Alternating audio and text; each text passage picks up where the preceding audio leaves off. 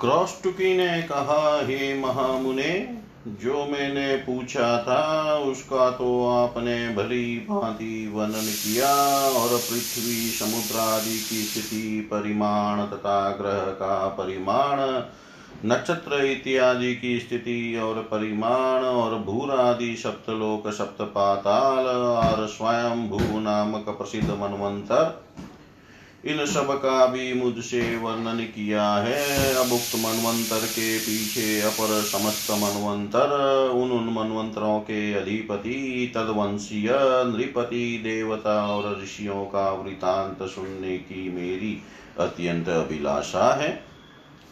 मार्कंडे जी बोले, मैंने तुमसे जिस स्वयं भू मनवंत्र का विषय कहा है, उसके पीछे स्वारोचिस नामक अपर मनवंतर की कथा सुनो। दोनों अश्वनी कुमारों की अपेक्षा भी रूपमान रूपवान शांत स्वभाव सचरित्र वेद, वेदांग पारदर्शी कोई एक ब्राह्मण वरुणा नदी के तट पर अरुणास्पद नगर में वास करता था। अतिथि के आप पाने, आने पर वह सदा ही प्रसन्न होता। सुतराम रात्रि काल में आए हुए मनुष्यों का आश्रय स्वरूप था। सदा ही उसके मन में यह इच्छा होती कि मैं अति रमणीय वन और उद्यानों से युक्त तथा अनेक नगरों से शोभायमान इस पृथ्वी को देखूँ। अनंतर एक दिन सब औषधियों के प्रभाव का जानने वाला और मंत्र विद्या में पारदर्शी एक अतिथि उसके घर आया। श्रद्धा युक्त मन से ब्राह्मण के पूछने पर उस अतिथि ने उससे अनेक देश मनोहर नगर, वन, नदी, पर्वत और संपूर्ण पवित्र स्थान कहे। उससे वह अरुणास्पद नगर में वास करने वाला ब्राह्मण आश्चर्य युक्त होकर कहने लगा, हे द्विजवर,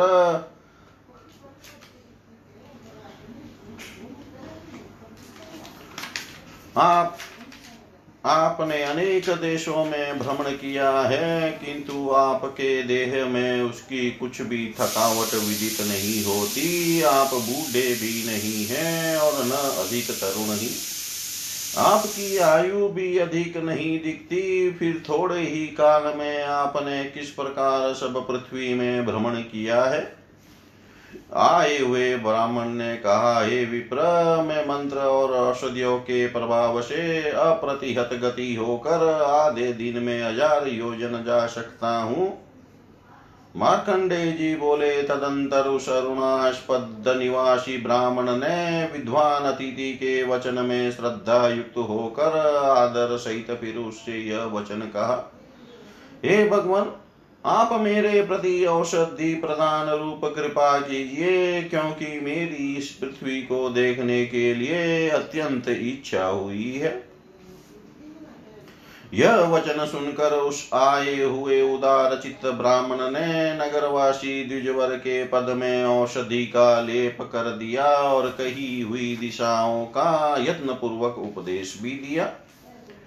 हे मुनिशतम जब उस अतिथि ने पैर में लेप लगा लिया, तब वह ब्राह्मण दिन के प्रथम अर्ध में सहस्त्र योजन जाऊँगा और अपरार्ध दिन में वहाँ से आ भी सकता हूँ। इस प्रकार चिंता करके अनेक झरनों से युक्त हिमालय पर्वत को देखने के लिए गया।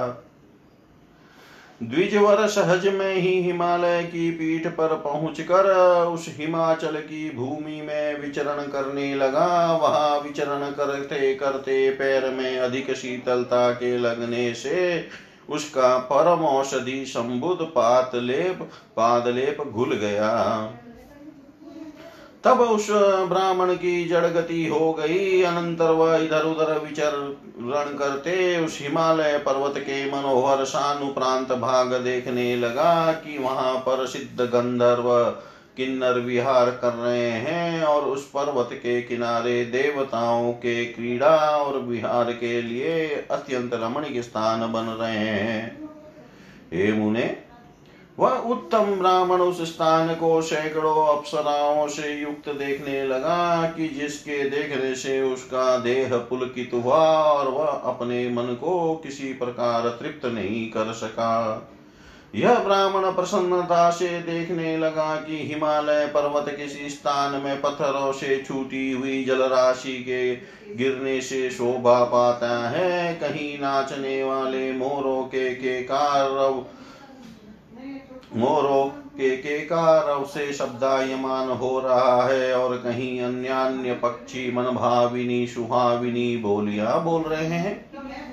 कहीं अत्यंत मनोहर दात्यु पपिह कोयष्टि टिटिहरी इत्यादि पक्षों से व्याप्त हो रहा है। कहीं पुष्पों किल समान मनोहर मधुर लाप से प्रतिध्वनित तो हो रहा है और कहीं वृक्षों के खिले हुए पुष्पों की गंध से सुवासित वायु द्वारा विजित हो रहा है वह ब्राह्मण। इस प्रकार हिमवंत नामक महागिरी की शोभा को देख कर अत्यंत मुदित हुआ। इसके पीछे ब्राह्मण कुमार हिमवंत नामक महाचल को देख कर अपने मन में विचार करने लगा कि फिर कल प्रातः समय आन कर देखूँगा। यह बात अपने चित्त में स्थिर करके घर चलने की इच्छा करी। वहाँ विलो विलंब होने के कारण पादलेप धुल जाने से जड़गति हो ब्राह्मण चिंता करने लगा कि मैंने अज्ञान के वश होकर क्या कार्य किया कि जब मेरा चरण लेप इस शीत जल से नष्ट हो गया है, तब यहाँ से जाना अत्यंत कठिन है। क्योंकि यह पर्वत महादुर्गम है और मेरा घर बहुत दूर है। अब मुझको महासंकट उपस्थित हुआ है। यहाँ अग्नि सुसुर सणादि कार्य किस प्रकार करूँगा? यतएव नित्य क्रिया भी सब नष्ट हो गई। यह भी रमणीय है, यह भी रमणीय इस प्रकार करके इस श्रेष्ठ पर्वत में आसक्त दृष्टि हो मैं सौ वर्ष भी तृप्त नहीं हो सकूँगा। आहा चारों ओर से किन्नरों का कानों को सुखदायक मधुर आलाप सुनाई आता है। कुसुमित वृक्षों से सुगंधित प्राप्त कर नाशिका तृप्त हुई है। यहाँ का वायु सुख स्पर्श समस्त फल, सुरस, मनोहर, सरोवर से मानो बल पूर्वक मेरा चित आकर्षित होता है। अब इस प्रकार कुछ काल बीतने पर यदि किसी तपोधन को देखूँ तो उनसे घर जाने का उपदेश ग्रहण करूँ। मार्कंडे जी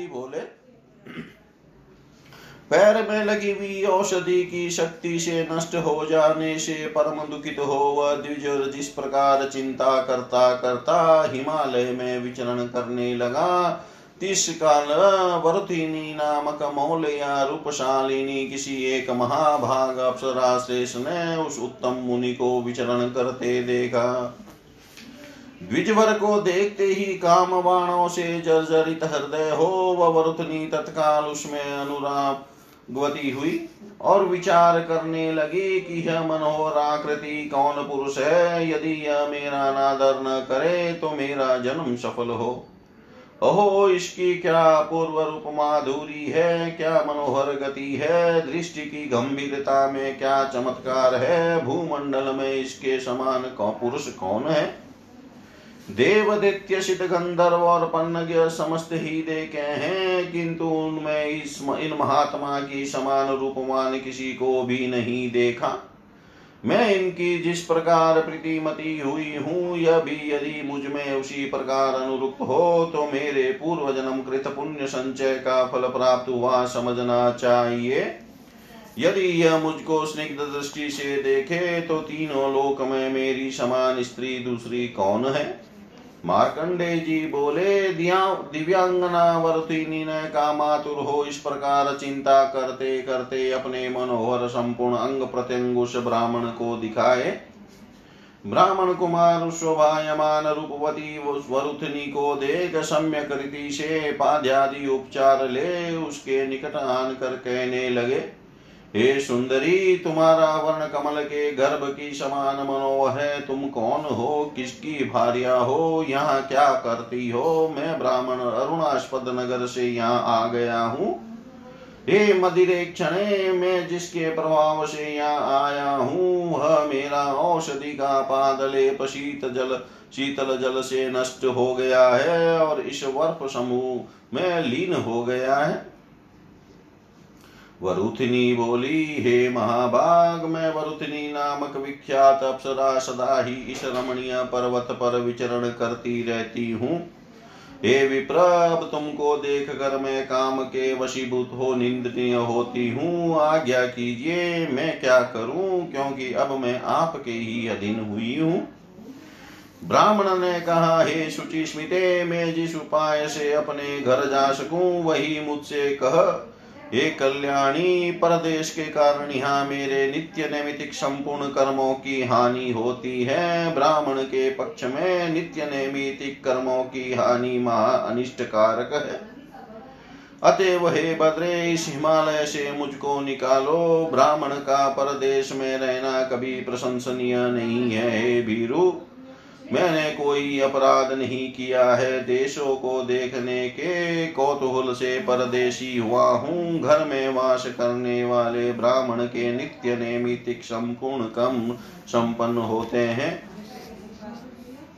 किंतु परदेशी होने से उन सब की हानि होती है। ये यशस्वनी, बहुत कहने का प्रयोजन क्या है? इस समय जिस प्रकार सूर्यास्त के पहले ही अपने घर को देख सकूँ तू वही कर वरुथनी बोली, हे महाभाग, जिस दिन आप मुझको छोड़कर अपने घर जाएँ, वह दिन मेरे लिए उपस्थित न हो।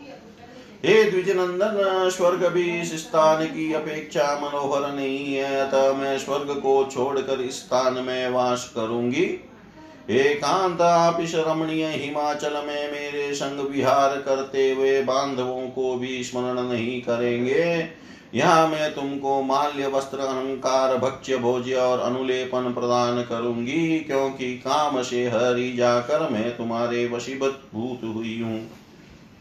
हे महाभाग, इस स्थान में वास करने से वीणा, वेणु का शब्द, किन्नरों का मनोहर संगीत आह्लाद जनक वायु, उष्ण, अन्न, पवित्र जल अभिलाषित सैया सुगंधित अनुलेपन यह सब तुमको सुलभ होंगे। इन सब की अपेक्षा तुम्हारे घर में अधिक क्या है?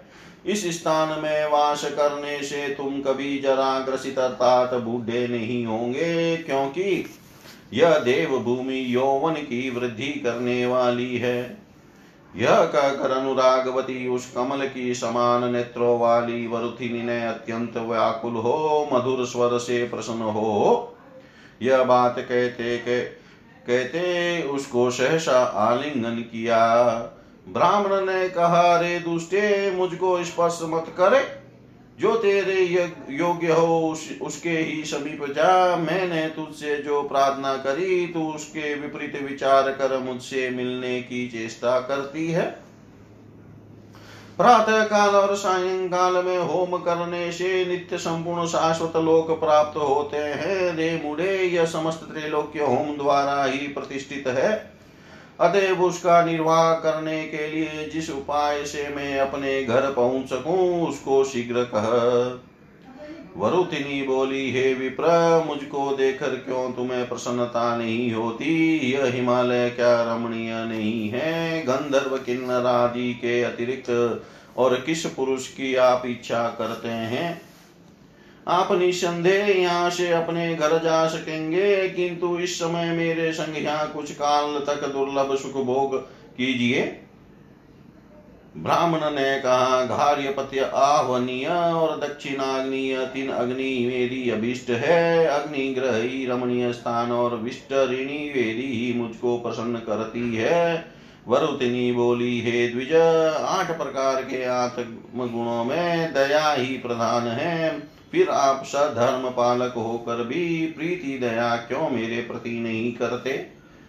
मैं आपके प्रति जिस प्रकार प्रीतिमती अर्थात अनुरागिणी हुई हूँ, उसके बिना जीवित नहीं रह सकती, मैं मिथ्या नहीं कहती हूँ। आप अपने कुल को आनंद देने वाले हैं। अब आप मुझ पर प्रसन्न होइए।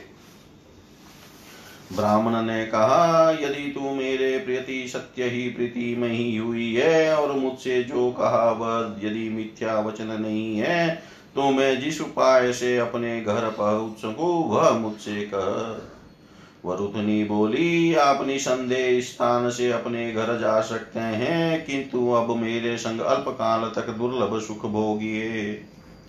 ब्राह्मण ने कहा, हे वरुथिनी शास्त्र की आज्ञा ब्राह्मण के लिए भोग करने की नहीं है, क्योंकि स्त्री की चेष्टा ब्राह्मण को इस लोक में, क्लेश और परलोक में विपरीत फल प्रदान करती है। वरुथिनी बोली, मैं मृत्य प्राय हुई हूँ, मेरी रक्षा करने से आपको परलोक में उसी पुण्य का फल प्राप्त होगा और दूसरे जन्म में आप उसी के द्वारा अनेक भोग प्राप्त करेंगे।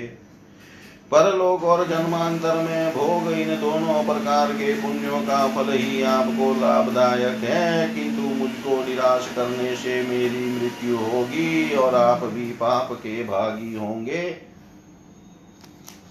ब्राह्मण ने कहा, मेरे गुरु ने कहा है, पर स्त्री में इच्छा न करना, अतएव तू विलाप कर अथवा यौवन त्याग कर, मैं तेरी इच्छा नहीं करता। मार्कंडे जी बोले वरुथनी से इस प्रकार कह कर वह नियमवान महाभाग ब्राह्मण आचमन के अंत में शुद्ध हो, घार्यपति अग्नि को प्रणाम पूर्वक उपांशु जप द्वारा यह कहने लगा, हे भगवान गायपत्यग्ने तुम्ही सब कर्मों के बीज स्वरूप हो आवनीय और दक्षिणीय दोनों अग्नि तुमसे ही उत्पन्न हुए हैं, अन्य कोई इनका उत्पन्न करने वाला नहीं है।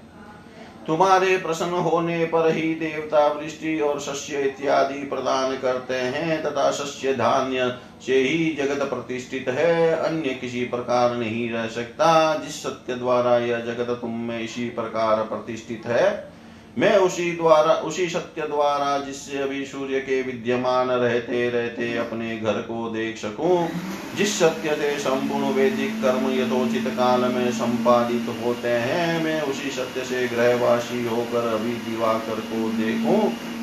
जिस सत्य से कभी मेरे पति पर द्रव्य अथवा पराई स्त्री में अभिलाषिनी नहीं हुई है, उसी सत्य से मेरी वह मति अब इस विषय में सिद्धि लाभ करे। ॐ पूर्णमद पूर्णमिदं पूर्णात् पूर्णमुदच्यते। पूर्णस्य पूर्णमादाय पूर्णमेवावशिष्यते। ॐ शान्ति शान्ति शान्ति।